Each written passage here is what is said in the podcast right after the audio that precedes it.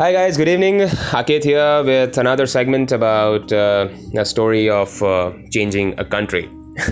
Consultancy भी है, प्यार भी है, लड़की भी है, बहुत कुछ है, सब कुछ है. सो ये कुछ इस तरह स्टार्ट होता है.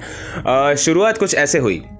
मैं बैठा था दुबई, कर रहा था एक सीधी सादी नौकरी और रात को करता था खुद की विदाई. लाइफ में कोई नहीं थी छोकरी, खाली थी अपने दिल की टोकरी. वैसे तो मैं काफ़ियों के लिए एंटरटेनमेंट चैनल बन चुका था. Skype call, WhatsApp, video call कर करके अपना प्यार जी जान से बांट चुका था. ऐसे ही आना जाना लगा रहता था उन परियों का, पर मैं फिर भी खुश था. काम था ट्रांसपोर्ट का, दिमाग में ख्याल आया विस्फोट का. डिसाइड किया करना है कोर्स मैनेजमेंट का. सोचा अब चाहिए थोड़ा नया टेस्ट. दुबई में झड़ गए मेरे बहुत सारे केश. जाना है कोई और देश. घुमा इधर उधर हर वो कंसल्टेंसी में जो लेके जाते थे परदेश. मज़ा नहीं आया ऐसे भागने में. सोचा घर वालों से मिल लूँ, थोड़ी मिट्टी की खुशबू भी ले लूँ.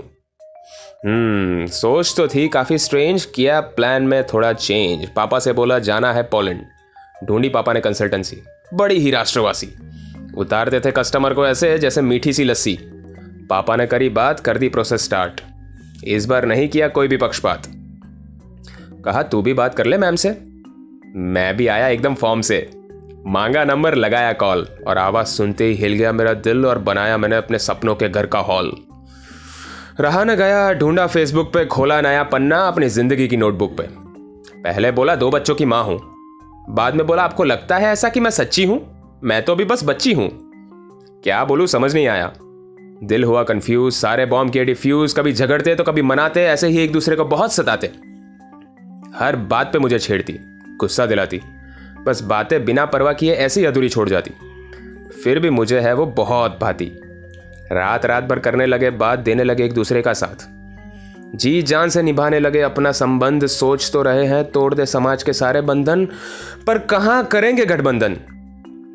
वैसे दोनों हैं अकल के कच्चे. बिना शादी असलम छोटू शबनम जैसे बसाए थे बच्चे. दिल के तो हैं बड़े ही सच्चे, बस ऐसे ही हैं एक दूसरे के लिए हमेशा अच्छे.